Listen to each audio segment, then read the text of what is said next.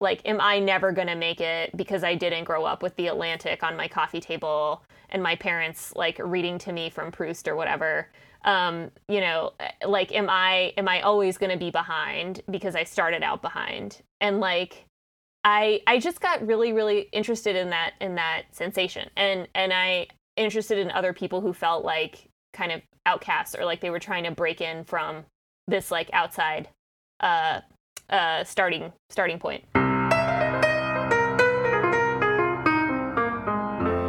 Welcome back to Cognitive Evolution. I'm Cody Kommers, and this is my show about the personal side of the intellectual journey. So this week I've been working a lot on trying to get into the right groove for life under lockdown. You know, for the past several weeks, things have just felt so crazy that there's no sense of normalcy. But I feel like now I'm starting to adjust, and I can get back to at least some semblance of settling into how things are going to be for the next while. And so uh, the first thing that I tried was to to really double down on creating an intense schedule. Personally, I'm really drawn to this sort of thing uh, because I find uh, you know, myself often working under conditions where I don't really have very many external constraints. And so it can be really, really helpful to develop strategies for imposing your own structure on your time. And so uh, I, I tried going really deep into that. And part of it was, you know, definitely sort of being maniacally overambitious, but part of it was also motivated by the idea that maybe I could get into a good rhythm by doing the same thing every day. But uh, essentially what I found was what happened for me was that even though I was able to follow the schedule decently well, I uh, found myself getting really anxious and, you know, just not enjoying myself at all. There was so much concern about what I was going to do in the future that I was more or less completely miserable in the moment. And so I decided to let that go. Now uh, is not the time for strict regimens. Now is the time for going with the flow, for being flexible, and for matching what you're doing to where you're at in the moment. And so for the last few days, things have been going much better for me. My theme for this week is really being grounded in the present moment. And uh, one thing that I've been thinking about with the podcast is the precedent for the rate at which I want to release them. Uh, the sort of trade-off here is that I could really dig in and try and release multiple episodes per week, or I could do a more leisurely one per week. I think the, the baseline reasonable thing to do is once per week, which is still more than most of these sort of shows do. But the reason uh, sort of on the other other side is that with interview shows, oftentimes people aren't listening to every episode. They're looking for a match between someone they find interesting to be interviewed and the kinds of questions that the interviewer tends to ask. So uh, that's certainly how I evaluate them in my own listening. And uh, so I think this means that the value is not necessarily in the weekly rhythm like it would be for a conversational duo or for a storytelling podcast, but uh, it's in essentially in creating a large repository. The difference between getting fifty entries versus one hundred per year, and that repository is huge. So it's a uh, balance between whether I want to push myself or whether I want to play the slow and steady game. And uh, what I've sort of settled on semi-officially is that the once a week game is really right for me. Even though I, I technically could do more than that, uh, or even just do things on an ad hoc basis, I want to make sure that I continue to enjoy what I'm doing here on the show and to not, not push myself uh, into doing something that becomes a burden. So I also am constantly trying to bring myself down from getting worked up about short-term gains and reminding myself that I'm here for the long game. Uh, I think maybe now that the pod has some momentum, I can afford to be more selective about the people I've had on. Not not that anyone on here has been riffraff, uh, but I, I haven't been overly systematic in selecting people. And perhaps I can also aim at some bigger figures who it wouldn't have made sense to reach out right away when the pod was just beginning. I feel like I'm sort of, in general, at a point where the pod exists, which is certainly not a guarantee when you're just starting off. And so now it's time to become a little bit more deliberate about what I'm doing, more so than when I was just beginning. And uh, so if you're interested in this sort of stuff, then uh, I highly recommend signing up for my newsletter. definitely the most personal writing I do. It's called Dear Luke, and each week on Friday I send out a letter about what I've been thinking about in terms of productivity and creativity and life in general, and what's been going well and what I've found tough. So you can subscribe at codykommers.com slash newsletter. You can also follow me on Twitter at Cody Kommers, where I give some uh, some daily briefs on this sort of thing. Okay, so let's get into this week's guest. Uh, but right before we do that, I just want to say thanks to David Pizarro of the Very Bad Wizards podcast. I fucked up my audio pretty severely on this recording, and David, who is a very good wizard when it comes to audio, uh, has uh, he also has a lot of fancy plugins, and I, he really helps me unfuck it up. So, um, right. So my guest this week is Olga Khazan. Olga is a staff writer at The Atlantic. Her debut book actually comes out today on April seventh, twenty twenty, uh, and it's called Weird. It's a topic that I'm super drawn to, and uh, is one of the themes that I've sort of been perennially fascinated by in this show. It's that often what gives us our unique edge and our and our power and our advantages uh, has to do with the ways in which we don't fit into the world we find ourselves a part of. And so I'm super excited to read the book. She's done some amazing reporting for it, and I feel super bad for her that it's releasing during the chaos of the pandemic. So make sure to get out there and support her and purchase a copy, or I guess at the very least keep an eye out for it when it comes out in paperback in the future, so she can have another shot at a big release at that point. So in this conversation, we get into her story and how she got her start as a journalist, that sort of thing. It's very interesting. But uh, that's enough of me. Here is Olga Khazan. Anyway, so I'm super excited about your new book, and I think this is a really cool idea, and I think that there's a lot to work with here, and so I'm excited to get more into how you're approaching it, and uh, uh, I'm you know reading about it in, in the book and everything. But uh, yeah, so I know so you you were born in Russia, right? Yes. Mm-hmm. And then you, you grew up in Texas. Yeah, in in West Texas, yeah. And so that was your first uh, legitimate experience of being weird. So what? How did that? What, what did that look like for you? Um, yeah. So um, when I so um, uh, most Russians in the U S are Jewish. The, uh, we were part of a Jewish refugee resettlement program from the Soviet Union um, that happened in the late eighties, and um, uh, so.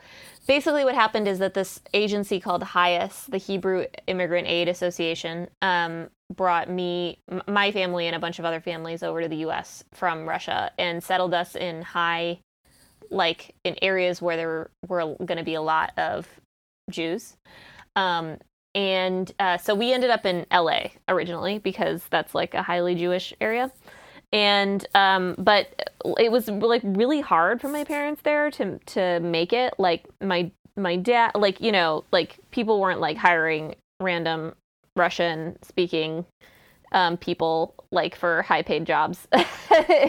and, um, so, so your parents did not speak English. No, is that correct? no, no, okay. They didn't. Um, so they were like really struggling in L A. It was like super expensive. So they decided to move to West Texas, um, because it was really cheap. Um, and because my dad's, the like little job that he had kind of tenuously clung to at the time offered to relocate him to um, West Texas uh, because his like the owner of the company was moving there or something. This was in the middle of the oil boom, and like if I, I don't know like how old you were or whatever, but like there was like this big oil boom in the early nineties, and like a lot was happening with like the newly like capitalist Russia and the U S with like oil and stuff. Anyway, so my parents kind of like decided to seize this moment and move to Midland, Texas. Um, and that is sort of where the weirdness began. um, and uh, yeah, it was it was like exactly what you would expect as like three Russian refugees um, in Midland, Texas. And how, how old were you at the time when you got there? Um, I was four when we got to Midland. Um, oh. Yeah. So Midland is like the, I mean, I remember L A, um, but Midland is like the basis of all my first experiences. And so um, were there, were there things that uh, sort of when you were in elementary school or, or whatever, secondary school, did, that you did that other people looked at and they're like, that's not a Texas behavior? I mean, yeah, like every behavior I had, right? So like we didn't have like, there's no football in Russia, and there's no like I mean, you know, whatever, rodeo in Russia. Like, there's no, um, I mean, and also we were really poor. And I think that's, like, something that um, a lot of, um, you know, in, in a lot of ways, I just had the same struggles that a lot of poor kids have, which is, like, um, not having the right, like, school supplies and the right clothes and the right, you know, whatever. But on top of that, I also didn't have any cultural context. And I also was, like, um, I mean, I spoke English. Like, I pretty quickly, I, like, caught up with everyone, but it was still, like, shaky sometimes, and I, like, didn't fully always, I mean, I understood more than I could express myself, but sometimes I would have, like, an awkward turn of phrase or something, and I remember that being, like, a source of um, shame, like, um, you know, just, just have, like, even my teachers would actually, like, join in on it, like, um, uh, like, If I if I didn't know the exact English word for something, they would kind of like mercilessly tease me. um, yeah, and it was it yeah, builds it was character. right, right. It was like it was like uh, very uh, yeah, it was intense. It was yeah. um, and so okay, so we're we're so four is pretty young, and four year olds and on are still you know they're they're pretty adaptable. So of course you came from this different sort of cultural context. But um, I assumed that there was a relatively high level of integration for you as opposed to, you know, your parents who would have been, uh, you know, I'm assuming much older. And um, so, yeah, so what, I mean, so how much of that differentness stuck with you while you were growing up? Did you feel perpetually like an outsider? Uh, because, you know, t- today, like just listening to your accent, it's not like people, oh, something's, something's very Russian about her. Um Uh, you know, so so how long did that feeling stick around for? Yeah, I really wish that I could say that it like completely went away um, because I was so adaptable. And I don't know, I've had trouble explaining this. Like, can I ask where you grew up? I grew up in Seattle. I don't know. I think it might be different for people who grew up in big cities or like in um, like um, I, I'm just going to come around and say like liberal places with like a lot of immigrants. Um, Uh, it's just, it was just super hard in Texas the entire time, like the entire, the entire time until I left when I was eighteen. Like I didn't have an accent. I've never had a Russian accent, but like, uh, it, it was just, it was just really difficult. It's difficult to be named Olga in Texas. It's, it was, it was super duper hard. My parents like didn't know all the stuff that you're supposed to do as like a normal Texan family. And it like led to a lot of like shame and scorn, and like that's like overwhelmingly what I remember from those years. And it like maybe is not as bad as like if I had never learned to speak English, or like if I had permanent like you know like if I uh, there's obviously ways it could have been worse, but but for whatever reason like I just never assimilated, like you said. you know I never um I never got to where I had a lot of friends or felt welcome or felt um, like part of a group. Okay, so that was your experience in Texas. And then so did you, because you never really felt um, fully Texan, let's say, did you, was it important to you to leave as soon as you can for college or whatever? Oh yeah, I mean, I was, I was, I mean, well, so it was like a, a decision point for me because I got into the University of Texas at Austin, Um, which is, by all accounts, completely great. Like, like everyone has a wonderful experience there. Like, keep Austin weird is like the motto of the city. Uh, I have never heard that anyone felt like they couldn't find a kindred spirit at U T Austin. Um, but even that was like too Texan for me. Like, I was like, I have to do something else. I have to like, um, I have to explore a different environment and like just find some place where like there might be other people like me. And um so I really only applied to schools outside of Texas, and I uh, went to American University, in, which is also in D C. Oh, okay, nice. Um and then is it true that so so you went to journalism school after that, right? And that was was that at U S C? Yeah, yeah, exactly. So I, I studied politics at um, A U, and then I worked in D C for a little bit, and then I went to journalism school um, at U S C in L A. Okay, so let's. Uh, I'm I'm really interested to hear about your sort of trajectory as a journalist, because it seems like you were pretty goal-directed, pretty ambitious in that trajectory, um, at least from your, from your output, uh, which you know spans in, uh, quite quite a long time, uh, and sort of when you were relatively young and all that sort of stuff. So when you when you got to American University, did you know that you wanted to study journalism? Um, and was there a connection with politics there, or did you did you try the sort of politics major and then uh, realize that you wanted to report on something, or what? How did that sort of transition look like? Yeah, I really wanted to be a journalist uh, my entire life. I never wanted to do politics, um, really. But um, right before I got to college, my parents um, were really pressuring me to not do journalism. Um, part of like, um, I'm sorry, I'm not trying to like um, assume anything about you. Are you an immigrant by chance? I'm not. No, I'm. Uh, I'm my my parents are both American. Um, so immigrant families um, often have this like preoccupation with their kids making a lot of money and having a stable life for themselves. Like that's why you often hear the joke about like being a doctor or a lawyer or whatever. Um, that's that's because like this precarity, this like horrible, horrible, impoverished, like scary time that they had when they first moved to the U S. They're like so obsessed with their kids not experiencing that same thing. So they they basically like looked up, you know, whatever like journalist in Parade magazine's like average salaries uh, issue. Oh, so they had said, data like, to back up their arguments. Right. And it said like, you know, a reporter, twenty-two thousand dollars a year. Uh, and they were like, yeah, you're not doing this. Um, so I majored in politics to like appease them because I was like, oh, I can be a lawyer with this like pre-law politics major or whatever. Um, but um, like pretty much like increasingly, even as I was in the major, I was like, I hate this. And I um, wanted to be a journalist and like was looking for opportunities to do journalism. Um, unfortunately, when I graduated, it was the Great Recession and there were no journalism jobs. Um, so I went to grad school to kind of um, both to learn journalism and to kind of like um, be kind of like in in a safe spot for a bit while there were absolutely no jobs. Yeah, right. You you totally have this important decade of your career bookended by these uh, great economic declines, both in two thousand eight and then again here uh, with the release of your first book, uh, and of course the you know most significant pandemic of the modern era. Yeah, I don't know how I got so lucky that um uh yeah that my um. My career is, is like, yeah, bookended by uh, apocalypses. Um, uh, yeah, I mean, it's been it's been an interesting one. Um, I mean, honestly, like, uh, I would say that this is less, like, nothing was scarier than graduating into the Great Recession.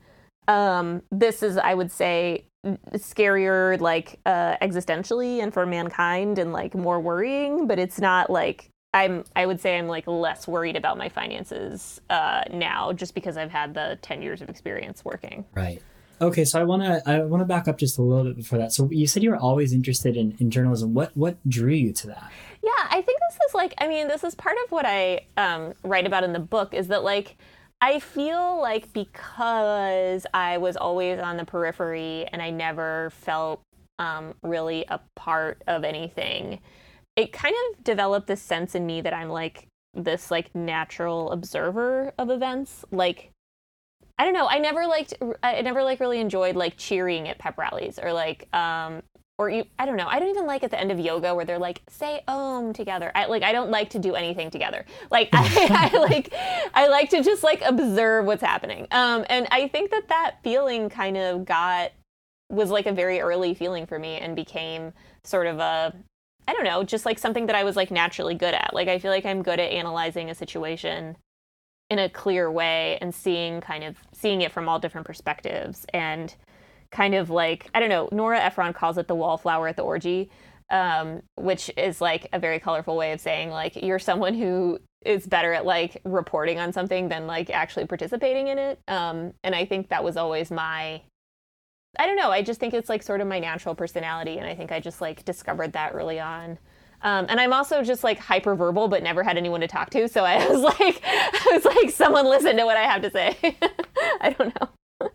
um, and then, okay. So, uh, and then, so how did you translate that sort of initial feeling and intuition that I'm sure lots of people who read your book will sort of um, feel a kinship with, which is that, okay, I, Um, my relationship to event, events is one of an observer, not a participant. And um, that this sort of gives me an edge, and that while everyone else is in the midst of sort of feeling the feelings inherent in the performing in the pep rally or saying om during yoga or whatever, you are able to stand back, remove yourself from the uh, feeling of being caught up in it, and have this sort of more removed, um, more objective, um, more analytical perspective on it. So when did you start to treat that as an intellectual problem that you are interested in? As in, okay, well, this is something that me and other people, people who I'm interested in, sort of have this in common. And there are these traits, and there is sort of a, you know, maybe uh, I'm sure you touched on different scientific uh, sort of analyses of this sort of thing. When did you start to treat it as an intellectual sort of puzzle? Yeah, um, you know, that's a good question, because I, I don't know, because I feel like a lot of, like, when you first get into journalism, you're like sort of scrambling around to find your niche, or at least I was. I don't know, maybe other people like find with their rhythm right away. Um, but you're kind of writing like the daily news spot that's like a thousand people marched today in uh, because they were upset about the new park regulations, you know, and like you're like, okay, I wrote something, you know, I did journalism, but is it like my, you know, ultimate kind of thing that I am thinking about? Or is it just like, am I just describing this like commodity event? And like, I don't know. I think honestly, like The Atlantic, I have to give it credit for the fact that like it is um, the sort of place where you can kind of explore bigger questions and bigger ideas um, and kind of like probe um, yeah, probe for like kind of answers or like big themes that tie things together, um, as opposed to just saying like mayor speaks out against dog, whatever. Like, sorry, I don't, I'm like, I like don't even know. I'm I sorry. think you had some uh, um, you mixed know. metaphors. There's like a, a, a dog bites man, man bites dog, journalists of Trump. Yeah, like whatever the mayor is speaking out against it's okay. that day. English like, is your you second don't language, have to. So it's... Yes, yeah, I'm still struggling. Um. No, but it's like it's like you don't have to report on like whatever the city council decided about the school taxes. Like you could just you can just, you know, you can kind of look at like what's most interesting. So I think part of it is just a function of where I work and the fact that they give you that um, leeway. Um, and I think that's that's really cool. Yeah. So, OK, so um, how can can you say a little bit more about how you made that transition from sort of entry level post U S C journalism degree, um, early opportunities to the big time at The Atlantic? Oh, thanks for calling me the big time. Um, uh, um, oh, I mean, I think you're totally. I think The Atlantic, I mean, at least from an outside perspective, like th- that is totally top notch um, perspective on here's what's happening, and here is a perspective on it, right? It's like, here are the facts, and here is how I'm saying we should interpret them, right? Which is uh, that higher level, and to do that at a really high quality, as The Atlantic does and as you do,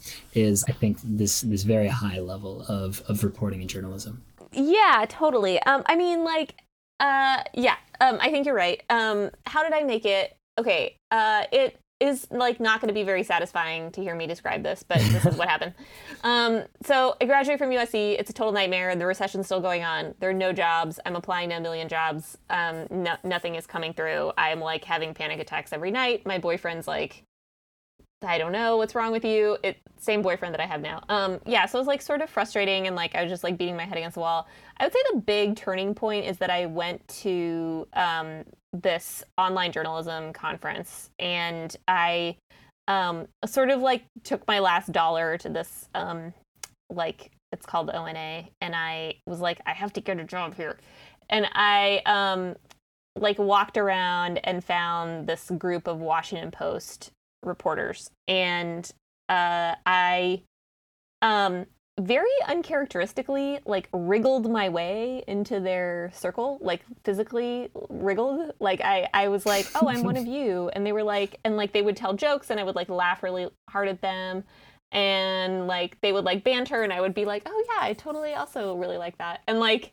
uh I I just and they, finally they were like, who are you, what are you doing here? And I was like, oh yeah, I'm I like would really like a job at the Washington Post. I'm just this random person, and I, I'm also here, and I really want to hang out with you guys forever, and preferably a like financially beneficial way for me.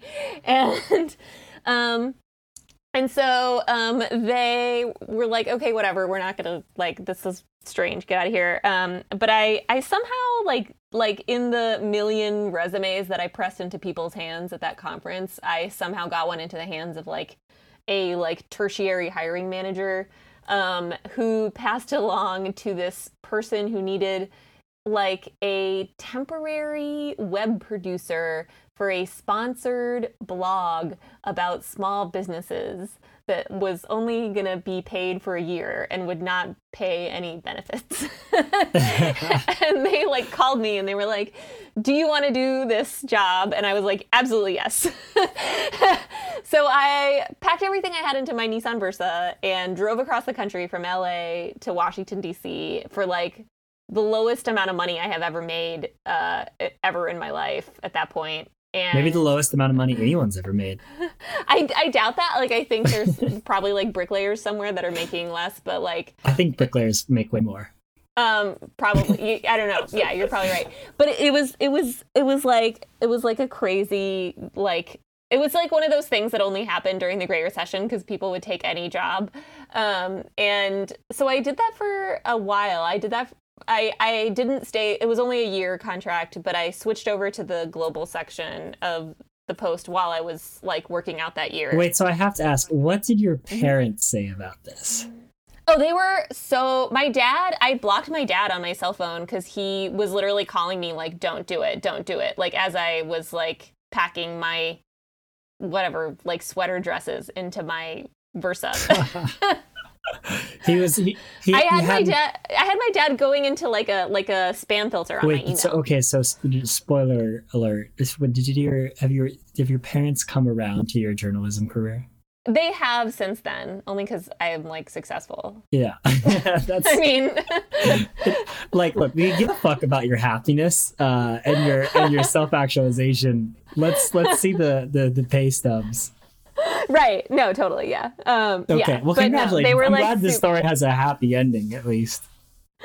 Sure. It's happy if your parents like love you as long as you make money. Um, no. Uh, no, I mean, like, no, they, they came around. Yeah. But they were very against it. But I I just didn't care at that point. I was so I was so desperate to like break in. And I just it was a good oppor- it was a good opportunity, like despite its like not super financial stability. Yeah. Okay. And then so you got to the East Coast. And um, you've just sort of stuck around, um, just sort of moving up in uh, positions and that sort of stuff from there. Yeah, like so I, I worked at the Post for a while. I, I worked on the global section, um, which is how I think I got the first Atlantic job that I had, which was as global editor. Um, I started in twenty thirteen. Um, and that I, I think I got that because of that international news connection. And then a, a spot opened up on the health team and I switched over again like a year later, um, which is kind of like what happened. Like, I feel like every early journalist has like a bunch of like ten month like stretches on their resume because they're like, how do I get where I really want to be? Um, and then like they get there and then like they stay there for ten years like I'd have like I have. So um, yeah, that's pretty much what happened. Okay, yeah, that's okay. So that, that's very interesting. And then so my next sort of uh, thing that I'm curious about. So you've written about a lot of different kinds of things. Um, or, uh, you know, I, I guess maybe I don't know the entire breadth of your work, but it seems like there's there's quite a bit of variation there. You're interested in a lot of different angles on different kinds of stories. And so um, uh, when did you realize, hey, I've got something that's interesting here and I want to make a fucking book out of it? Yeah. Okay. So um, that's a really good question. I... Um, okay, I, I'm going to give you like some iterations of the book that happened before this book happened. Love it. I, I, I mean, I feel like a lot of reporters sort of want to write a kind of a version of a memoir, basically. And like, I actually like those books. Like, I think a lot of the best books by reporters are like memoir plus. Like, I'm reading a pretty good one right now called Women's Work by Megan Stack, um, which is basically like a memoir of her life as a foreign correspondent relying on these domestic workers, um, even as she herself uh, like tries to make her career and like write her own work and stuff. And she's sort of exploring this dynamic between her work and the work of her, like, domestic employees. Um, and anyway, I think, like, that is, like, sometimes derided as, like, cheap or something, but I actually really love that um, kind of genre.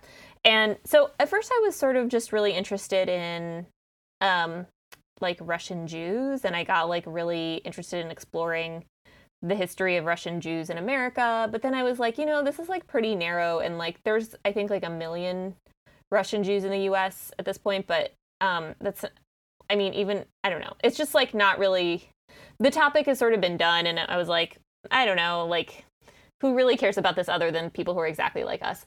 Um, so I sort of, like, branched out, and and I realized that the real reason why I was, like, interested in this, like, Russian Jewish idea was because this feeling of, like, being different had permeated my entire life. Like, I, um, like... I, I basically, like, every time I run into a roadblock, like, a lot of those panic attacks that I was having during the Great Recession were, like, am I never going to make it because I didn't grow up with The Atlantic on my coffee table and my parents, like, reading to me from Proust or whatever? Um, you know, like, am I am I always going to be behind because I started out behind? And, like, I I just got really, really interested in that in that sensation. And, and I interested in other people who felt like kind of outcasts, or like they were trying to break in from this, like, outside uh uh starting starting point. So um I I kind of I, I okay so I have to give a ton of credit to my agent, Howard Yoon, who's amazing. Um he and I we started thinking about how to approach this topic, and essentially where we landed was interviewing other people who are different from everyone else around them, and figuring out what is, like, sort of the tie that binds of being weird, essentially. Okay, and so um, did you, so, okay, so how, what was your process like for testing that idea? Because, uh, you know, as as I've stated, I'm very sympathetic to the overall idea. And then, you know, you, of course, are able to to capture really unique sort of perspectives, both your own and other, in your writing, and you've done that before. But so you have a, a book full of sort of pieces. Um, uh, I'm, I'm sure both sort of interview stuff, personal stuff, and maybe some research stuff um, about weirdness. How do you go about, what's your process for refining those, sort of figuring out what the best way to deliver them is? Um, uh, what, what does that sort of look like for you? Yeah, so it was, I mean, I don't know. I, I've, I've gotten complaints that this is either too systematic or not systematic enough. So um, w- whatever, you can decide which which way it's bad. Um, but uh, it so I basically sat down and was like, I want to find people who are different in all these different, like, valences. So um, I looked at all male professions, or all female professions, or all, like, overwhelmingly liberal or overwhelmingly conservative areas. And I found kind of people who were likely to be outliers in all those different categories, so that in, in whatever situation they're in, they're completely different from everyone around them. So that's how I ended up with a male preschool teacher, a female NASCAR driver, Um, like a sociology professor who studies B D S M in this, like, place that votes conservative by more than any other margin in the country. Um, a, you know, uh, it was, there was, like, a Black Muslim woman who grew up in this um, tiny, rural, overwhelmingly evangelical Christian town. Um, I wanted to find people who never had any kind of um, natural tribe or group that they could be part of, to see how they dealt with it. Um, and I have to say that, like, okay, so I had thirty-six, so it's not, as you know, as a scholar, it's not a large study. That would be one hundred at least. Um, so it's, I wouldn't say that this is, like, scientific, right? This is more of, like, a socio- sociology, like, qualitative study, where you interview people in depth and then kind of figure out what ties their stories together and what are some of the things, you know, like, inevitably there's going to be similar themes, but ultimately everyone's going to tell you slightly different stuff. Like, I wouldn't say that, like, I was getting bored talking to people because they were all saying the same thing. They all had sort of different ways of thinking about it and different reactions to it. And, like, I feel like Julia Landauer, the NASCAR driver, was completely nonplussed about being a female NASCAR driver. Like, I, I never really got a rise out of her of, like, this isn't fair, or, like, I, like, am so tired of sexist men, or anything like that. Um, But some people were really, you know, really exhausted by the lack of, of friendship and lack of support that they had. Um, yeah, that, I mean, so those are, first of all, the examples you gave sounds super interesting. I'm really looking forward to reading about their specific stories.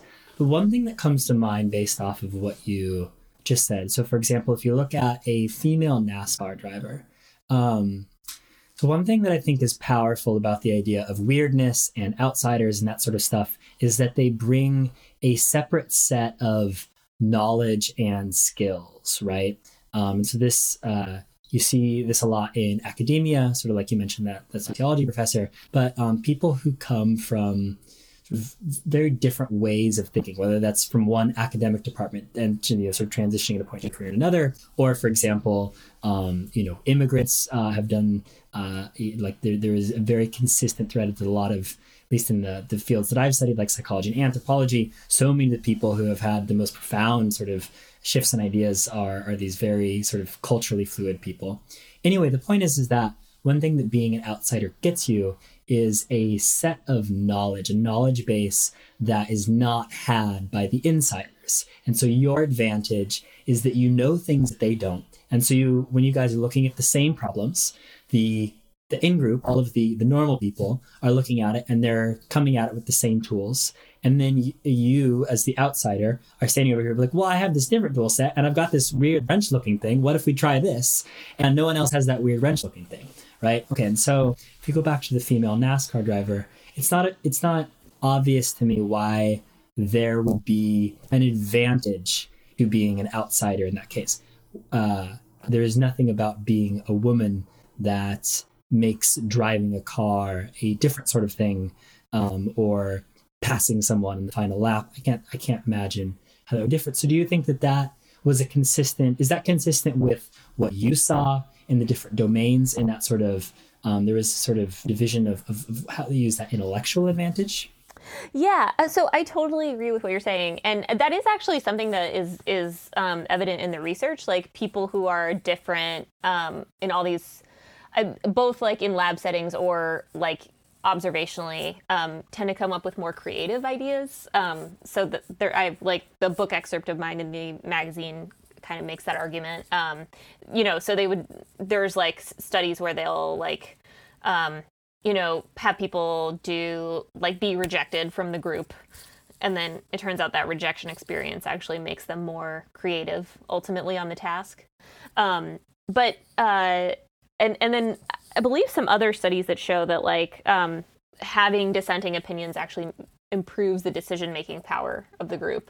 So it's actually helpful to have that someone kind of pumping the brakes or someone uh, kind of whatever, waving a red flag and like and like saying that this this might not be the best way to go when you're all making a decision, because it helps break up that that groupthink um, that often, you know, leads to folly. Um, I will say in Julia's case, like, yeah, it's not it's not immediately obvious like why being a woman would help you drive a car faster, but dr- driving a car fast is only like one part of NASCAR, it turns out, and I didn't know this before when I started.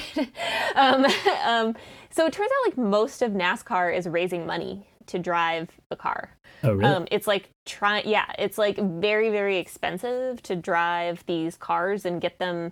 Um, you have to basically get the car ready for every race, and you, um, it, it, it's like they get smashed up a lot and stuff, and you have to like replace the brakes and the like transmission and all that stuff. So whose responsibility and, is it to raise that money?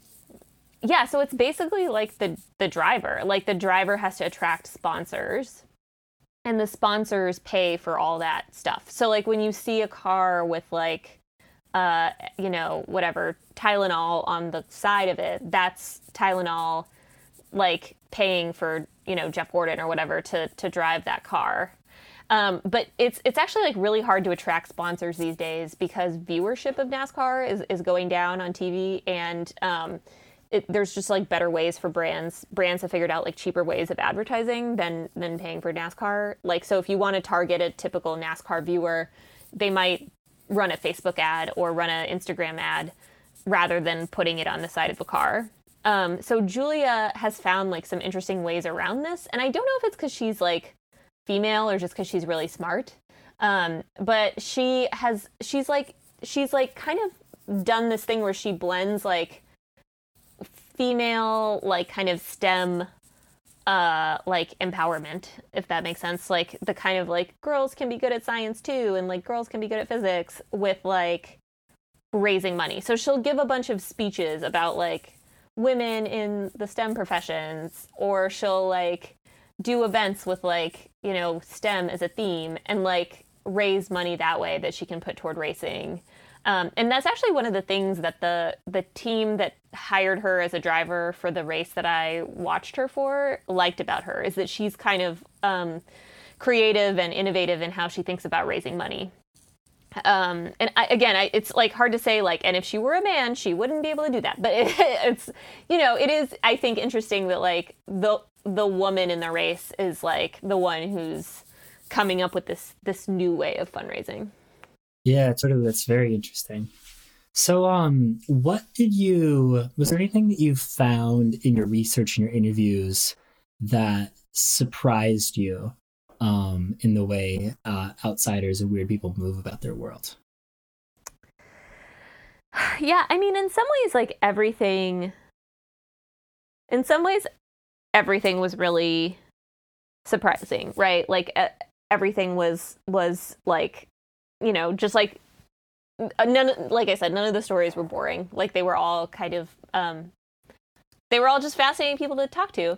I think one thing that I didn't expect going into it was that um, so many of them had this um, desire to help other people. And I know that sounds really um, touchy-feely, but I do think that that is like a big motivator for a lot of people in going um kind of against the grain, and in, in doing stuff that's that's really hard and that's met with like not immediate social acceptance a lot of the time. Um, so a good example of this is this woman I met named Mary Duffy, who uh, was one of the first plus size models, and she became like one of the first plus size modeling agents. Um, so she would recruit plus size models back in like the seventies and the eighties, when there th- it wasn't really a thing. Like the idea of modeling was all about heroin chic, skinny women, um, and like real women have curves and like body positivity, the Dove ad, that none of that was a thing yet.